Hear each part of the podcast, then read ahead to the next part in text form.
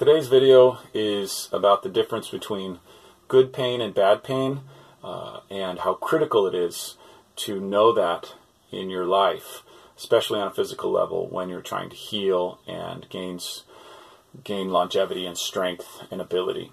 I'm Mike Stokes, and this is Wild Life Coaching. So currently, I'm uh, I, I live in Northern California, and I I, I, I live with nature, and I I like working with my hands and building, and so so now I'm a I'm a ecological general contractor, um, and I make these videos, and um, and I, I study in my my in all my spare time I study human potential, but in not all my spare time, but a lot of my spare time, other, I do other things too, like surf and kayak fish and go mushroom hunting and uh, hang out with my wife and my baby. Um, but what's the point of all that? The point of all that is uh, I just was laying the context. So about 10 years ago, was it 15 now? No.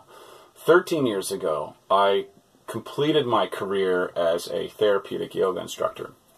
I did five intensive years of work, so I worked full time for five years, and then um, I don't know how many years of study I did before that, but five or more. Uh, during that time, I came to realize that for myself and for my students, that one of the most important distinctions in healing is knowing the difference between good pain and bad pain.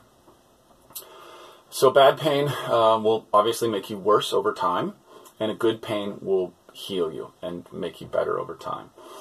So, really simply, on a physical level, what is the distinction of a.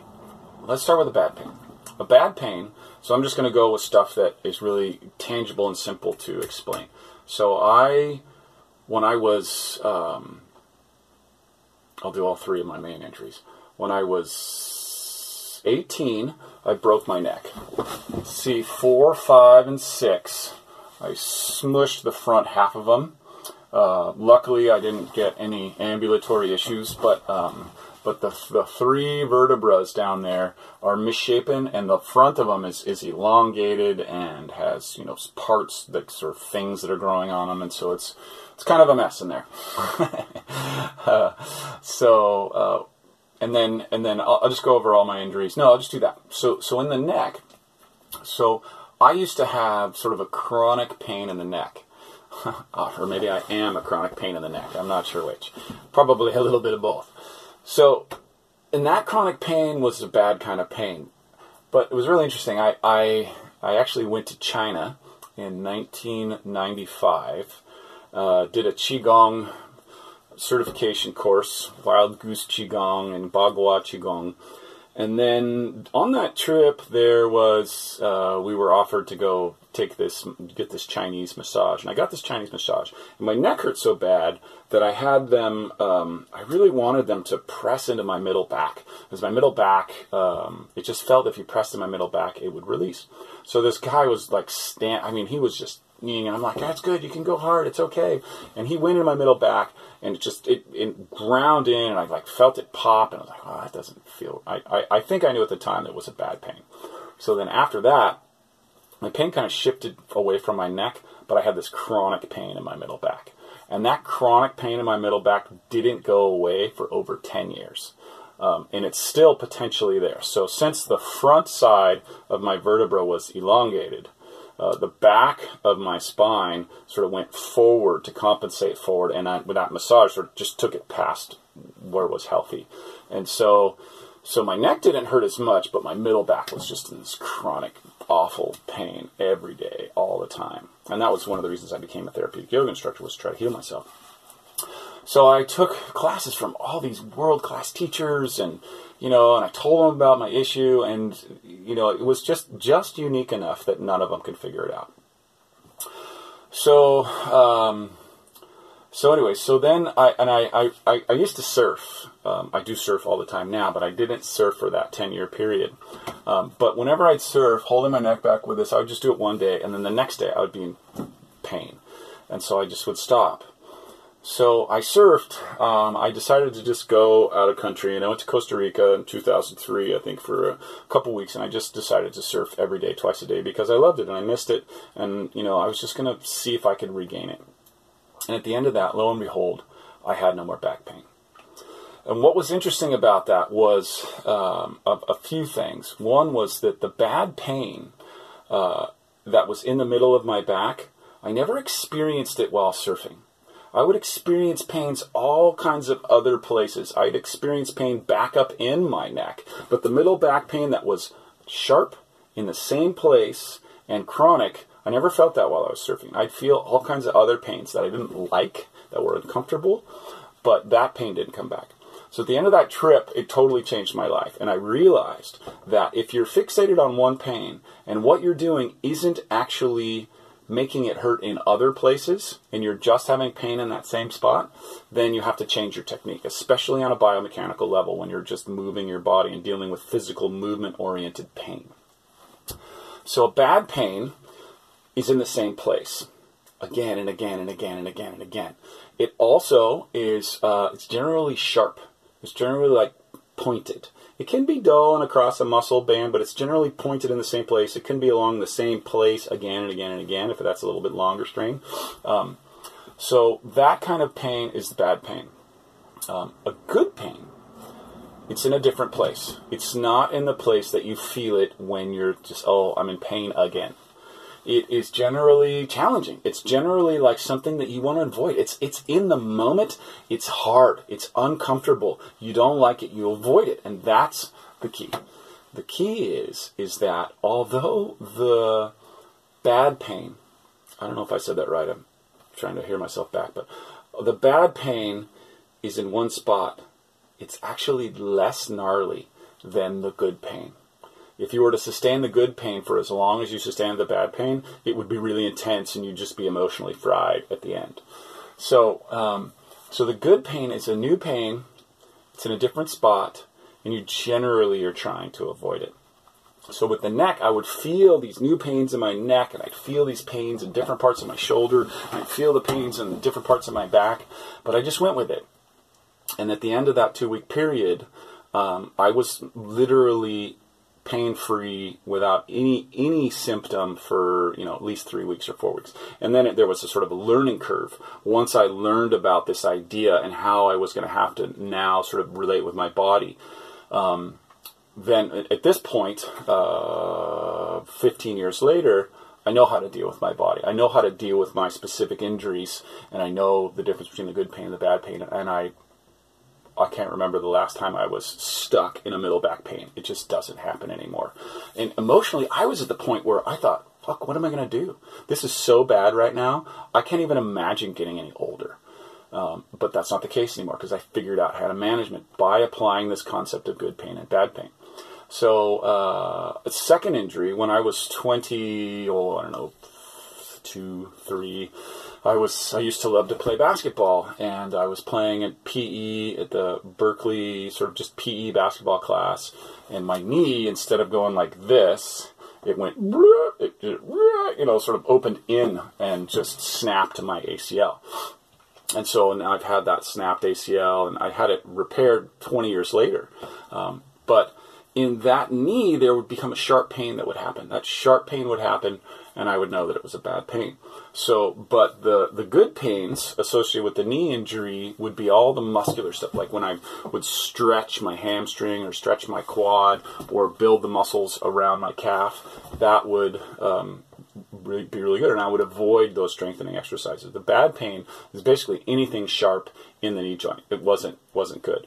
Um, the one exception to that was in my very initial training with the uh, surgery. There was scar tissue in the knee, and we had to keep it mobile. And so that scar tissue in the knee would actually be kind of acute. Um, so that's pretty much an exception. There's always a little exception if you look for it. But um, and then the next injury I had was when I was 25 years old. I was lifting a uh, really big potted plant uh, just just powering it up, bending forward a ton, and I slipped my disc, my L4, L5. Um, so the back of my L4, L5 is popped out and slipped and doesn't really hold together like it's supposed to in the in the between the two bones. So so that again, same thing. It's sharp acute pain. It's no good. So for that particular injury, I have to use a really um, hard backrest. The backrests that I get from the store or whatever, if you buy online or crap, it has to be really solid. Um, and that holds that back place in place so that I don't get the bad pain. And then I'll do things like plank and I'll do lunges and stuff like that, and I'll get all the other pains associated with my hips and the strength in my core and the side muscles. Those all those pains are, are good, but the, and they're really uncomfortable and difficult to deal with. But that sharp pain right in the back, if I'm sort of leaning back or if I'm sort of bending forward, um, that one's just making it worse. So I don't allow myself to go into that pain. Don't allow ourselves to go into the sharp pain in the neck, the sharp pain in the back, or the sharp pain in the knee. Now, here's the thing if you're working with a professional, if they don't know this principle, they may push you to go through a sharp pain. Now, I found that with yoga instructors, and hopefully physical therapists are uh, better trained than that. But a lot of these world class therapeutic yoga instructors um, didn't know how to deal with that. And um, frankly, we're just not very good at it, uh, which which really surprised me and took me, um, you know, many many years to realize that the most important thing that I was doing was responding to the cues of my body and learning this distinction between a sharp, acute, repetitive pain in one place and a dull, diffused, new pain around it that's building muscles or stretching something out that's over tight. So, you know, a, a balanced, healthy body has equal strength and flexibility. I often find that people have this misconception like, oh, I'm going to go do yoga and I'm just going to get limber. And it's nothing to do with getting limber. Every body's completely different. So, a body that's very flexible, your entire yoga routine may be about gaining strength. A body that's incredibly tight is going to be more about flexibility. So, you know, the older you get, the tighter you get, the more about flexibility it's going to be. But it's also equally about strength. You know, the front half of your thigh may be super tight, and the back half of your hamstring or leg joint may be super weak. So, you may equally want to focus on that strengthening exercise as well as the stretching exercise. Um, and they both, they all should hurt. Should be good pain. And there's nothing better than the saying you got to learn to love the burn. But it's the right kind of burn. It's not the burn that's sharp. It's not the burn that's repetitive. It's not the burn that's actually um, aggressive. It has to be, you have to be, if you're going to achieve longevity, you got to be more like a turtle, more, more turtle, a tortoise or a turtle. Uh, maybe there's a new species called a turtle, but I'm not sure. Or maybe there'll be one in the future, which would be weird and, un- and unfortunate with uh, genetic engineering.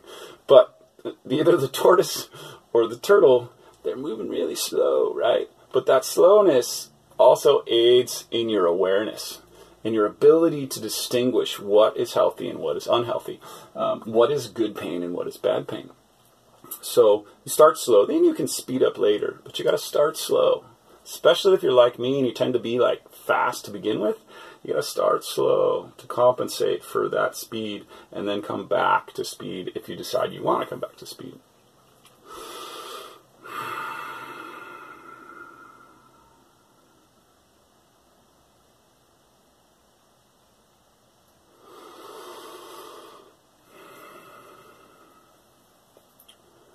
So, just a quick summary bad pain is in the same spot it repeats itself, and um, it's usually sharp. So those are the three main indicators. Good pain is in a new spot or a place that's uh, very uncomfortable that you rarely touch. Uh, it's usually diffuse, um, and it's usually intense and uncomfortable for you, something that you avoid. Um, so you have to stay away from the bad, move into the good, and the other thing that's critical is you have to practice leaning into these uncomfortable spaces. Uh, and just a reminder that everything is, um, uh, what's the word consistent across realms. So an avoidance of good pain on a physical realm is going to translate to an avoidance of good pain on an emotional realm, is going to translate to an avoidance of good pain on a mental or spiritual realm. So if you work on any one of those levels, let's say on the spiritual realm, you start challenging your core beliefs. That's going to translate into your ability to be a little bit better to challenge your, the mental realm so that you'll be a little bit more uh, aligned with reality and less sort of in a fictional fantasy of beliefs. Basically, everybody lives to a certain degree in a fictional fantasy of beliefs. That's what's the beauty of being human. Um, if we don't have any fictional belief structures were uh, like there's no art. There's no art to our life.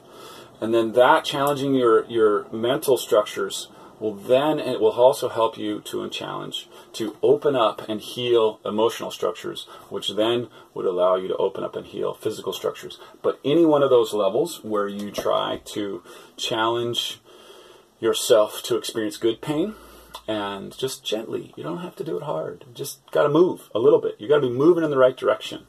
Um, any one of those levels are going to make you healthier uh, and um, stronger uh, and ultimately happier. You may actually go through some some dips while you're challenging long held beliefs. That'll definitely rock your foundations. And even the physical will start to rock your foundations. That's why therapies like Rolfing are so intense because they push you outside. When we have a, a, a physical, our physical structure is aligned with our mental structure.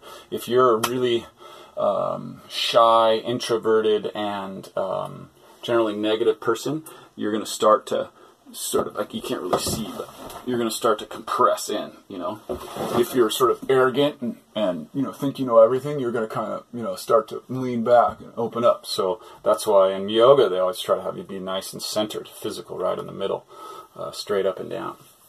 Um, so the physical body is consistent with the emotional, mental, and your belief structure slash spiritual body.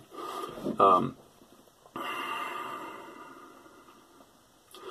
the last point, the point of what I'm trying to say in this last little segment is that uh, any realm where you take on, uh, stop going into uh, um, bad pain and start moving into good pain, you're going to see beneficial growth. Uh, on a health level, on a spirit, on a mental, emotional, relation, whatever. It's all going to get better. Um, and uh, and you can do it in whatever realm you want to start in. You want to start in emotions, then start looking for pains that are repetitive, that are in the same place, that are uh, sharp. So start looking for those kind of things. And then stop doing that behavior or thinking those thoughts that are associated with that and start doing something else. You know, let's say you're always going to your friend's house and you talk about how your relationships are never working out and you start to feel crappy after that interaction. Well, that's a bad pain. That's the same. It's repetitive. It's sharp as you feel a depressed state, which is intense. It's it's definitely depression states are dull, but they're they can be they're overwhelming. They take over the self, and in that sense, they're intense. Um, and they're uh, they're just uh, what was I going to say? And they're repetitive. So repetitive, sharp, and in the same place.